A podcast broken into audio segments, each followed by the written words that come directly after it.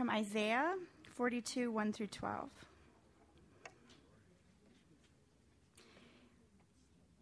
Here is my servant, whom I uphold, my chosen one, in whom I delight. I will put my spirit on him, and he will bring justice to the nations. He will not shout or cry out or raise his voice in the streets. A bruised reed he will not break, and a smoldering wick he will not snuff out. In faithfulness he will bring forth justice. He will not falter or be discouraged till he establish justice on earth. In his law the islands will put their hope. This is what the God of our Lord says He who created the heavens and stretched them out, who spread out the earth and all that comes out of it, who gives breath to its people and life to those who walk on it. I, the Lord, have called you in righteousness. I will take hold of your hand. I will keep you and will make you to be a covenant for the people and a light for the Gentiles, to open eyes that are blind, to free captives from prison, and to release from the dungeon those who sit in darkness. I am the Lord, that is my name. I will not give my glory to another or my praise to idols. See, the former things have taken place, and new things I declare. Before they, before they spring into being, I announce them to you. Sing to the Lord a new song, his praise from the ends of the earth. You who go down to the sea and all that is in it, you islands and all who live in them. Let the desert and its towns raise their voices. Let the settlements where Kedar lives rejoice. Let the people of Sela sing for joy. Let them shout from the mountaintops. Let them give glory to the Lord and proclaim his praise in the islands. Amen. Thank you, Stephanie. I'd like to start with a word of prayer, and I'd like to ask that you all bow with me for a moment.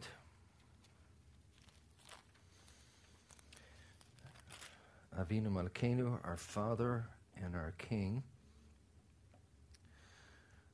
we thank you for the preciousness of your word. We thank you, Lord, for all the different ways in which you speak to us.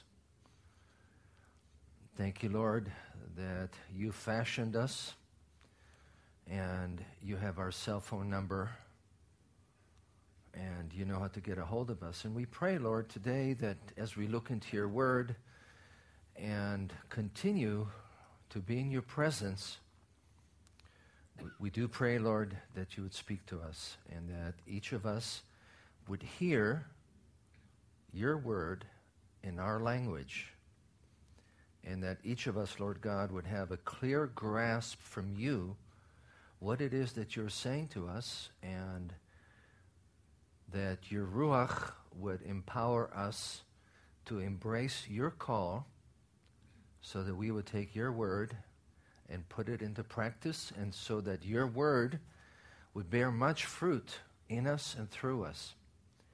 And we ask this in the name of Yeshua. Amen.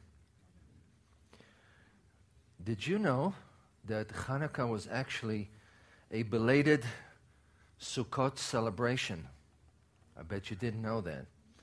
If you're new to us, you may not know what either of those actually mean, so let me explain to you. I'm glad you asked.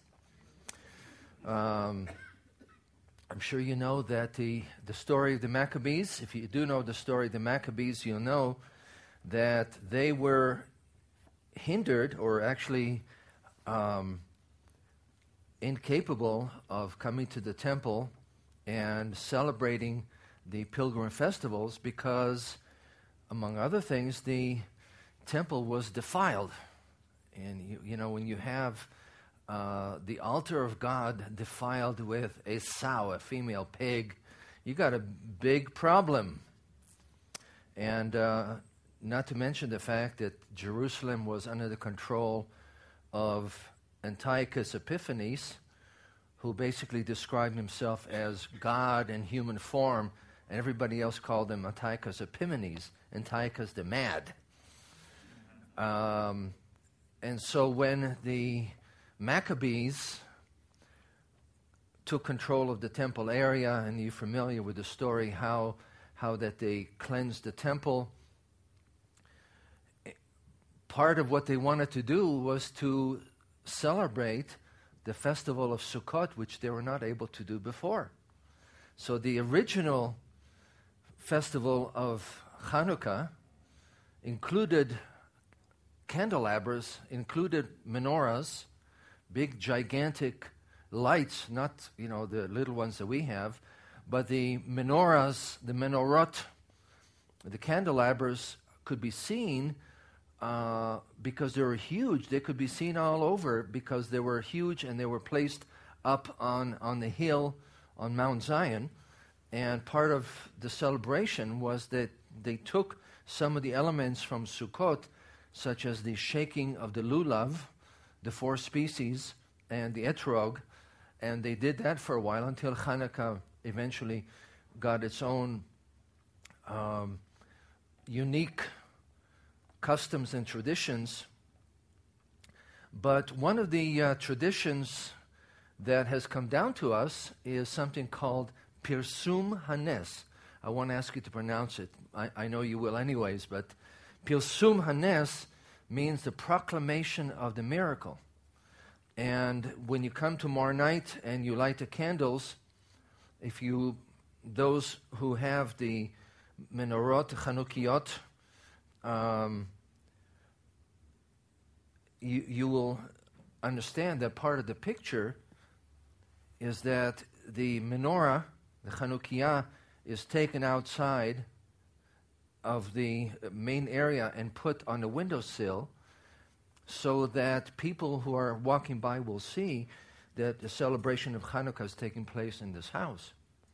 Pirsum Hanes means that we celebrate the victory and the miracle that God brought about, not only for ourselves, but also for other people.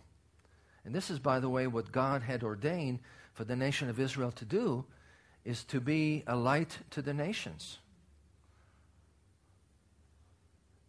So Pirsum Hanes is part of what we do out of thanksgiving to God because of what He did for us.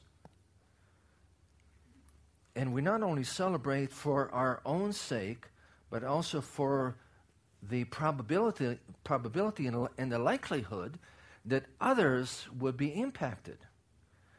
You know, often we are oblivious to that because life gets intense and we have things in our plate and we're preoccupied and consumed and life is about us and God get me through and I need help and et cetera, et cetera. We're oblivious to people who are out there. And what is hugely important for us to realize is the fact that God placed us on this earth not only for our sake, but for the sake of others around us who need to be impacted by the message of salvation that God has given to us.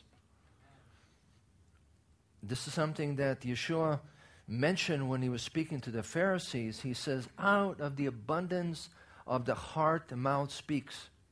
In other words, if God fills you, it has to overflow to others and make an impact. Otherwise, you come and you knock on the Lord's door and say, Lord, um, it, it's really not overflowing. It's kind of down here somewhere about one third. Would you please fill it, fill it up so that it does overflow? But that is what Pirsum Hanes, the proclamation of the miracle, is all about.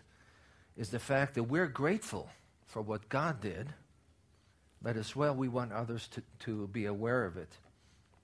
You know, the old saw is um, that Jewish holidays typically um, go something like this they wanted to kill us, God wouldn't let them. Now let's eat.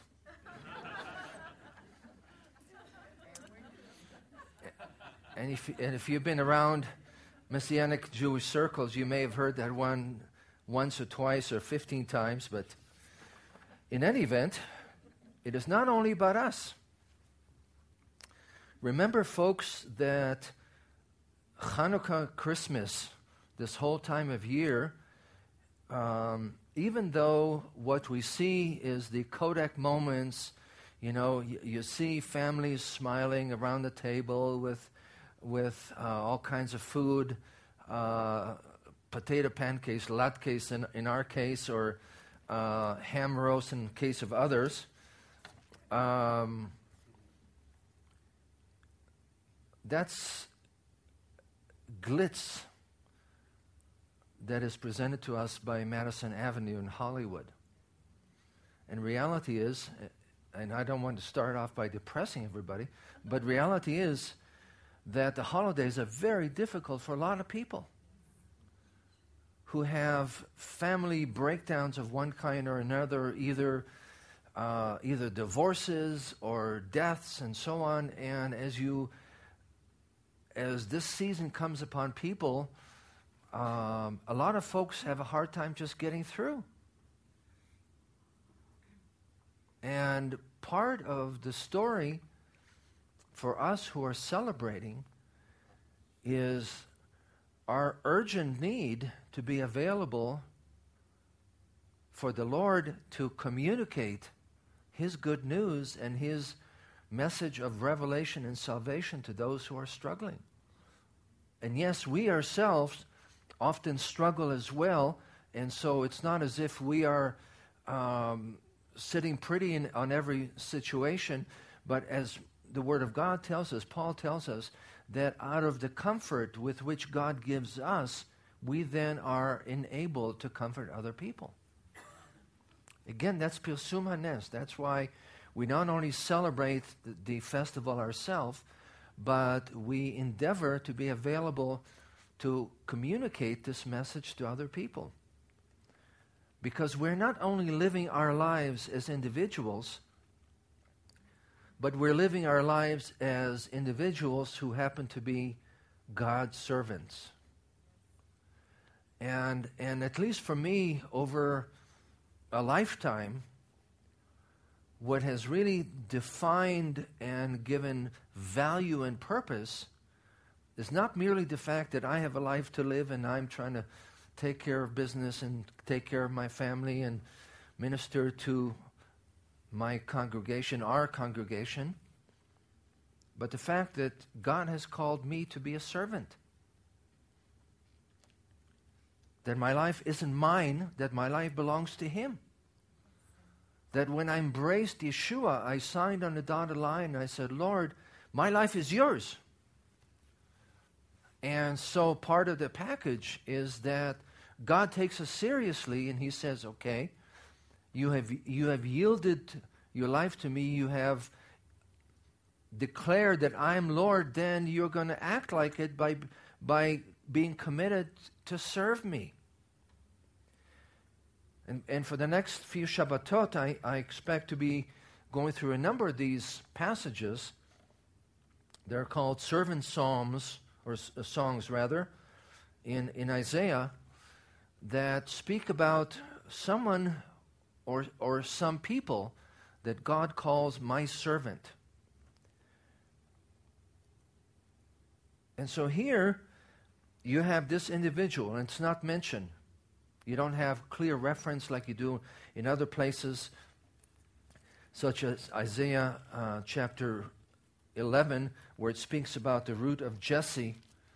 Here it speaks about someone, my servant. Obviously, someone who has an intimate relationship with God. If you look at those words, they're very tender expression of this relationship with God, where he speaks he speaks about someone who is his servant,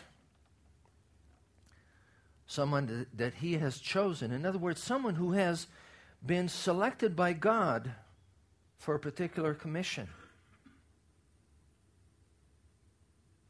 And I wanted to talk for a minute about, about, the different ways that you can look at this. By the way, as you might expect, the majority of rabbis look at this passage as referring to the nation of Israel. Why? Because in other passages, uh, the Lord speaks about Israel as his servant, the entire nation as being his servant. However, when even when it does that, it's very clear that Israel is God's servant in a limited sense. Why? Because the nation needs major help. They're not able to serve God dramatically as is presented here and in other passages. And that is why, oddly enough, you have a couple of, of rabbis who are who have a dissenting point of view.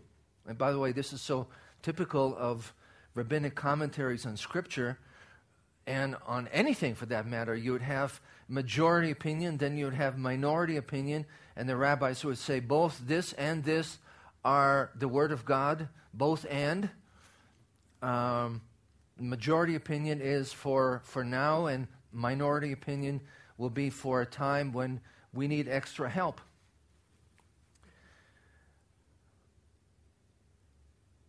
So, this obviously is speaking about someone who is part of Israel, but someone who is, in a sense, greater than Israel, because the nation, when Israel, when Isaiah is making this prediction, this prophecy, the nation of Israel was in bad spiritual muck. They had been worshiping false gods for a couple of centuries. So, whoever this person is, it, he's going to be someone who is very unique. Um, and by the way, you see obviously some parallels be- between what Isaiah says here and also in other places, such as Isaiah 11 and also Isaiah 6, chapter 61. Now, it's intriguing, at least I find it intriguing to point out that this is speaking about the Messiah. So, of course, people want to determine who this is, and for us, in a Messianic Jewish setting, this, of course, refers to Yeshua in a big way, in the biggest possible way. But do you realize that Judah the Maccabee was a Messiah with a small m? He came, he was, I believe, sent by God to save the nation during a time of, of great distress. And it's like the times of the judges. And as you read the book of Judges, what you'll see is that it speaks about the judges as messiahs, uh, in a sense, the word that's used there is Moshiach, which means a savior. Obviously, in the case of Judah and Maccabee, uh, the salvation was, was very limited. You may know, for instance, that a hundred years after the Maccabees came and cleansed the temple and then later on established a, an independent kingdom, the Romans came. So Israel went from being under the domination of the, the Greek Syrians to being under the domination of the Romans. So the salvation that Judah the Maccabee brought was obviously something very limited. That's not the case here. The picture is global, it's, it's magnificent. But again, it begins with a very personal relationship between this person and God. My servant, whom I uphold, my chosen one in whom I delight. If you're a parent, you get the flavor of that. How that, if you're a parent, you understand that there are times, especially when, when your child is sleeping at night, that you look at them and you go, ah, w- what a delightful little creature. of course, during the day, there are times when you're restraining your hands from wanting to choke them, but uh, you have that kind of a sense of God speaking with great deal of delight and pleasure about this individual. Someone that he has placed his spirit.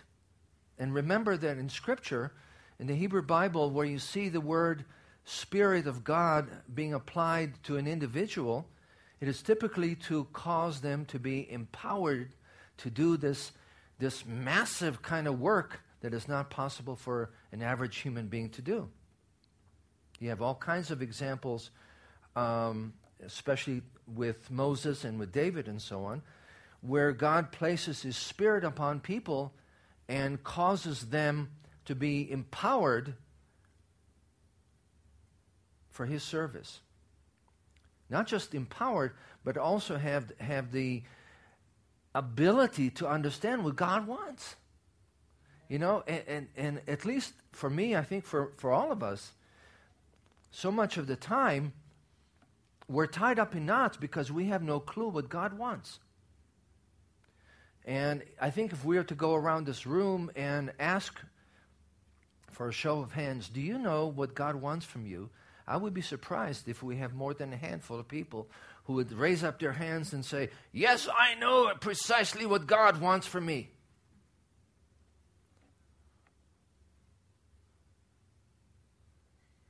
But this is something that comes about as the Spirit of God takes greater and greater control of our life.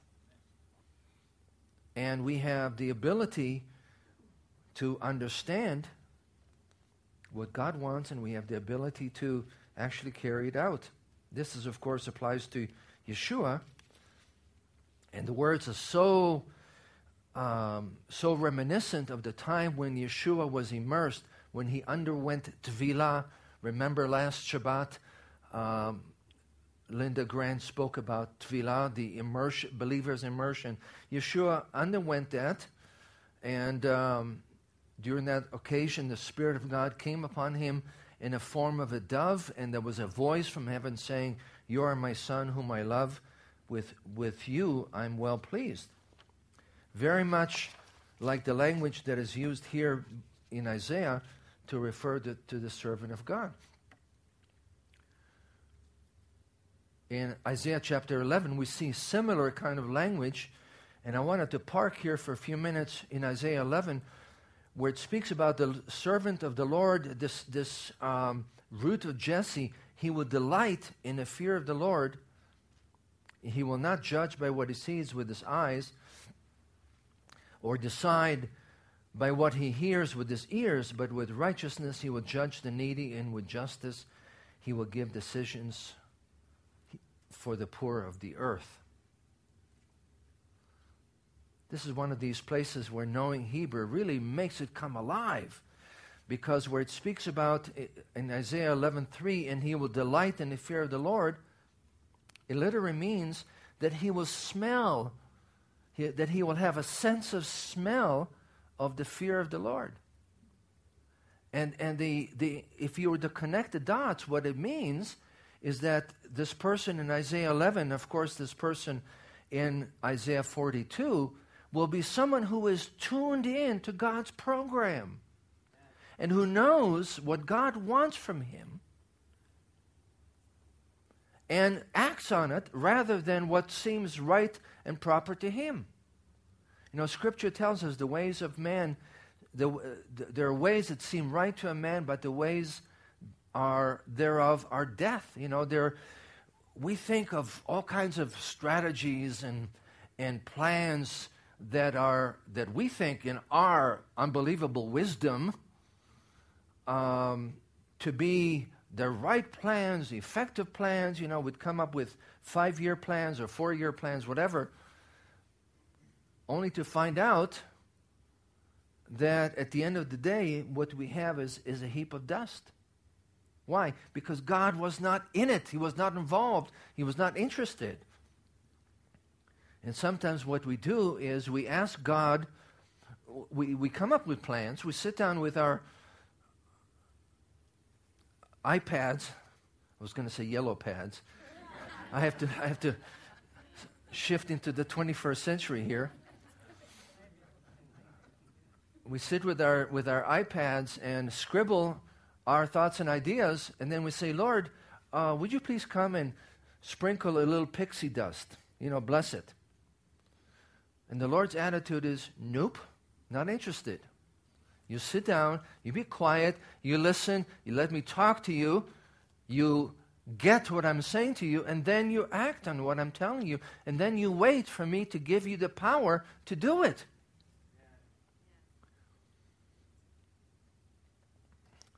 That's God's way, folks. Not our way, but it's God's way. And the servant of the Lord that is presented in, in both Isaiah 11 and here in Isaiah 42 is someone who is tuned into God's program. Someone who is empowered by God, by the Spirit of God to carry out what God wants, and he does it God's way. not his own way. And because of that, in verse 4, we're told that he will not be disheartened or crushed. Hebrew word there literally has the sense of being weak, ineffective, or running out of gas, which we all experience. You know, we get started with programs, with things we think we're going to do because we think God wants to do them, and over a period of time, we just kind of sort of like a balloon that lost, lost all its air. And so we get discouraged or crushed by that because we don't know how to operate under the leading and empowering of the Spirit of God. What will this person do? The, the word for judge or judgment or justice, mishpat, is used here three times. Remember in Scripture, whenever something is mentioned three times, it, it is a message that basically states, Hello, are you listening? Are you paying attention? Sit up and take notice. I said it once, I said it twice, I'll say it again three times. That is the job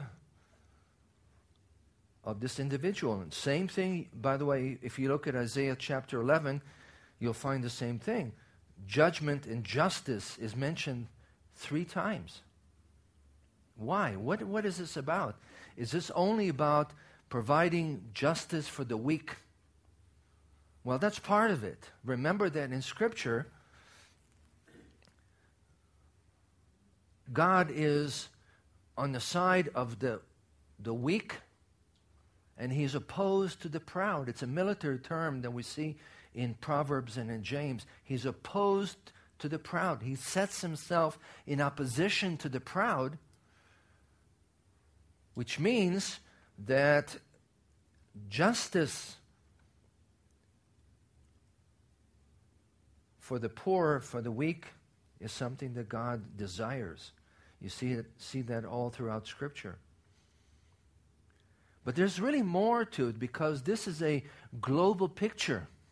It speaks not only of justice in a judicial sense, when you go to court and you know that the judge is going to listen to you and pay attention and not going to be moved because there's some slick lawyer who stands up and and is able to sway the judge. It speaks about or God's life-giving order in society. We live in a chaotic society, in a disordered society, and God's heart is to bring us, to bring the world, to bring society into His order and God's life giving order exists when creation is functioning in accordance with God's design. In other words, whenever God gets done with his plans and purposes for creation, for humanity, he will bring things back into order, into this judgment, into this justice.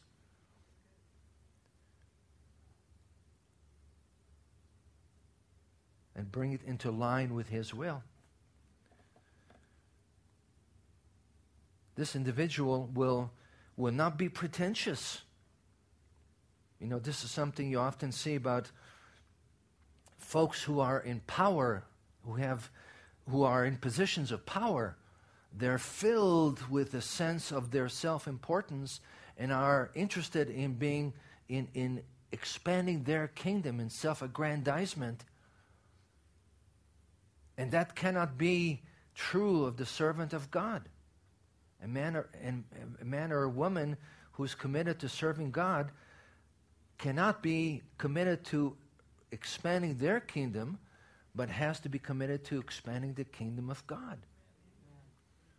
Which means pretension and strutting your stuff is not of God. And specifically here, it speaks about the fact that God's servant will support the bruised reed, he will not crush it. And he will not he will not put snuff out the smoldering wick, but rather he will support it. And you see that, for example, mentioned in Yeshua's healing ministry in, in Matthew. Matthew quotes this passage in explaining what Yeshua was doing and, and saying, what Yeshua was doing in healing people is exactly what you find here in the prophet Isaiah. It's the heart of God, folks, to take the, the people who are struggling and weak and broken and bring about healing and redemption and restoration. You know, it's been said that the strength and health of a society is reflected in how it treats its weakest members. You know, you look at the horrendous regimes, obviously the Nazi regimes and others, and you'll see that they went after the weakest members of society. That's not God's system. He opens the eyes that are blind, He frees the captives from prison, He releases from dungeon those that sit in darkness. It's not the only place that we see God's heart being reflected. And again, this is something amazing about the prophets. If, if you have shied away from reading the prophets because of the doom, gloom, and judgment and, and, and the severe messages, let me encourage you to dive into those passages because they reflect the heart of God and the emotions of God in a way that you don't find elsewhere in Scripture. And what you see here in Isaiah 42 is also reflected in Isaiah 61. And let me just read to you the statement in Isaiah 61. The Spirit of the Lord God is upon me because he has anointed me to preach good news to the poor. He has sent me to bind up the brokenhearted, to proclaim freedom to the captives and release from darkness for the prisoners. How do we relate to that? Well, if we're weak, of course, we want Messiah, we want God's help to open our eyes when, when we are spiritually blind, release us from, from captivity of one kind or another, but at the same time, then we are inclined to side with the strong. Think about it. When you see someone who is weak, are you drawn to them? Or are you drawn towards someone who is strong because you hope that some kind of some kind of their mojo, their pixie dust will come flying out, flying out and land on you and make you strong and charismatic? I think that's human nature. Not God's heart, because the Lord sees those who are needy and He has a plan. And His power is a power that comes through meekness. And remember that meekness, folks, is not weakness, but meekness is strength under control. Again, th- this is so counterintuitive to us because our society doesn't operate that way. The strong are loud and by the way, it was that way in, in, in, the first century, in biblical times. A king would issue these big, loud proclamations. We see that, for example, in Daniel chapter 3. Nebuchadnezzar wanted people to do something, so a herald was sent by him proclaiming loudly, This is what you are commanded to do. As soon as you hear the sound of the gong and musical instrument, you must fall down and worship the image of gold that Nebuchadnezzar had set up. Again, God's approach is totally opposite, folks. The number of times in Scripture that you see God coming in overwhelming power is limited. You don't have a whole mess of times in Scripture where you see God putting on a, display, a spectacular display. You have that on, on, on, on the uh, Mount Sinai when the Torah was given. You see that in, in the, uh, the giving of the Ruach in Pentecost or Shavuot. But much of the time, folks, God prepares to do things quietly. Why? Because He wants us to learn to stop and listen. To cultivate a listening ear where we stop and say, God, would you please speak to me? And no, you don't need a two by four to get my attention. A two by four, by the way, is not one of the scriptural methods that I see that God uses to get our attention. He wants people to learn to listen. Isaiah 30 states the same thing. This is what the Lord God says, the Holy One of Israel. In repentance and rest is your salvation. In quietness and trust is your strength. Not in standing up and beating your chest and saying, I'm the king of this castle or the queen of this castle, but in learning to be quiet.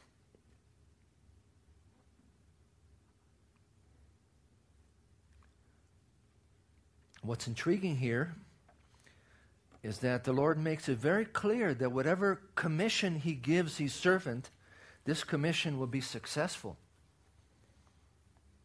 Think about that. Of course, this is speaking about Yeshua the Messiah, God incarnate. However, Yeshua serves as a model for us. That if God truly gives us a commission to follow and to put into practice, because it is God's design, He has to flourish, it has to succeed. Verse 5 This is what the Lord God says He who created the heavens and stretched them out, who spread out the earth and all that comes out of it, who gives breath to its people and life to those who walk in it. I am the Lord. And that is my name. I will not give my glory to another or my praise to idols. By the way, this phrase, I am the Lord, is associated with a couple of places in the Torah in a big way. One was the plagues in Egypt, where the Lord says, I will stretch forth my hand and I will do such and such. And such. Why? Because I am the Lord. Adonai, four letter name of God. And also the commandments that God gives to Israel. I expect you to follow my commandments. Why? Because I am the Lord. I'm not just a tin horn God, I'm the Lord. And that's part of the message that the Lord gives here. This confidence, this assurance that He gives to His servant.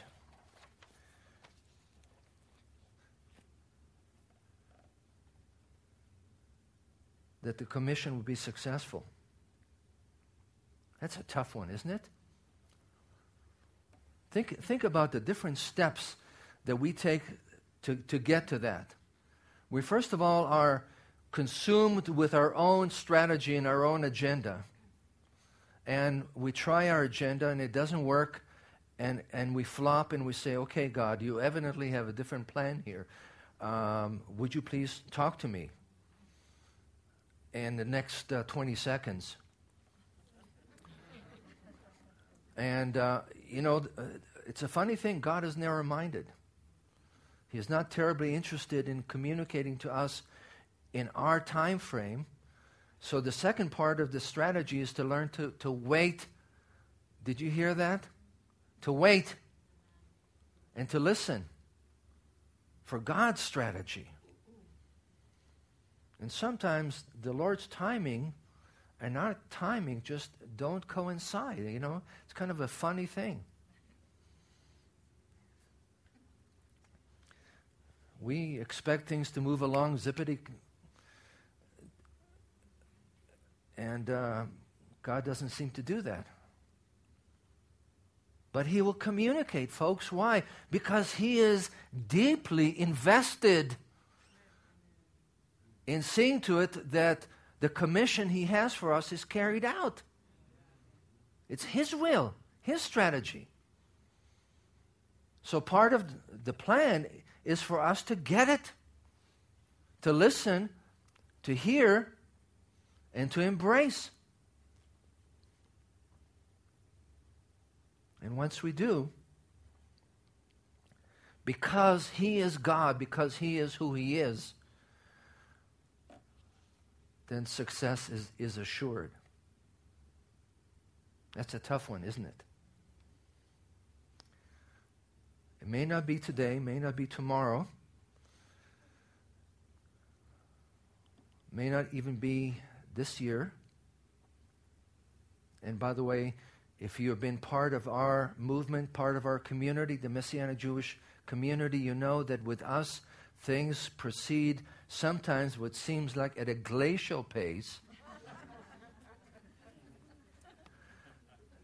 and we don't measure progress in miles per second, but inches per decade sometimes. But what the Word of God tells us that because we know that the commission we have is of God, then it will succeed. Our commission is to see to it that Yeshua is proclaimed, first of all, to his physical brothers and as well to all of mankind. We know that's the Word of God, that's God's will and it will succeed. And Isaiah, thinking about all this, just explodes into praise and worship. The vision of this success coming about bowls him over, and he is just overwhelmed, and he calls and invites everybody to come and praise God from coast to coast and around the world. He basically says that the praise of God needs to come from everybody those in Mongolia, those in the U.S. Sixth Fleet, those in the Philippine Islands, those in the Sahara Desert, those in the space shuttle, those in the submarines, and yes, those in Israel. It has to be broadcasted from the mountaintops. That's what Isaiah tells us here. Let them shout for joy from the tops of the mountains. This has been our heart and our vision. That is why we're meeting together to consider different forms of outreach. But, folks, it's just our humanity and our feeble efforts. The point is, it's God's commission. And as we listen and endeavor to follow Him, to do things His way, we're sure of success. The message for us is to recognize God's redemptive work in our life and then spread it out. This is the major message of Hanukkah. Not that kind of message. Pirsum HaNes, the proclamation the miracle. As you light the Chanukiah, the, the menorah, remember to put it on the windowsill without burning the. Uh,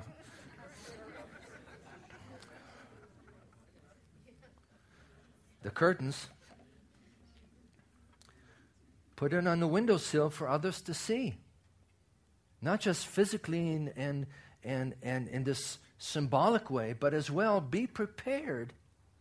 Be prepared to be God's hands and feet during the season.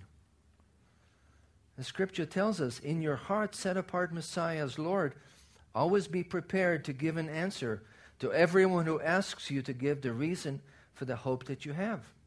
But do this with gentleness and respect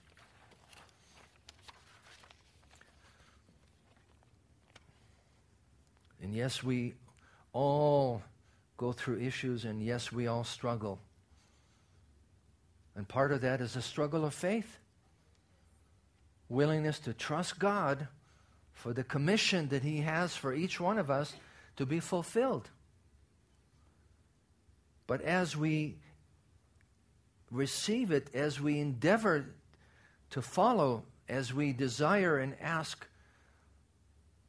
for the fullness of the Spirit of God, then we know how to smell correctly, how to discern what God wants. We are empowered to do that. We are able to proclaim the message. And because it, we know who our God is, success is assured.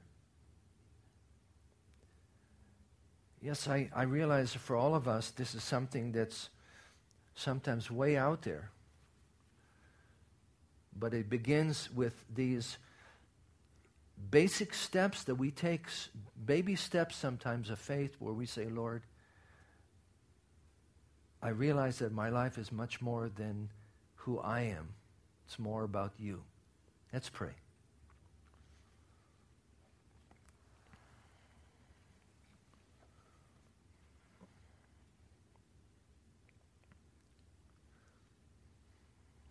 Lord, we, um, and would you please stand?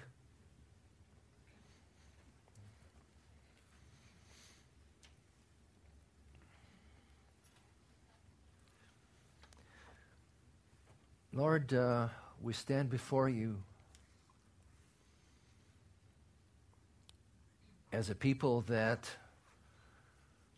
often struggle with faith, Lord. Lord, we often see the, uh, the giants, we often see the mountains, and we choose to be consumed by the giants and the mountains, Lord. We sometimes walk in unbelief. Pray, Lord God, that you'll forgive us for our unbelief, for the smallest smallness of our faith, Lord our unwillingness to recognize just who you are. We pray, Lord God, for each one of us that we would hear your still small voice, that we would see your heart and your mind reflected in your word, and that we would embrace it with both hands and both feet. And Lord God, I pray for an increased measure of faith for each of us and for us as a community. Eyes of faith, Lord God, to see not what we are capable of doing, but what you desire to do. And so we pray, Lord God, that you would receive much honor and glory, Lord, as we learn to see things from your perspective. We pray, Lord God, that you give us hearts of flesh, ears, Lord God, that hear your voice, and soft hearts, Lord, that are eager to follow you, Lord. And we ask this in the name of Yeshua. Amen.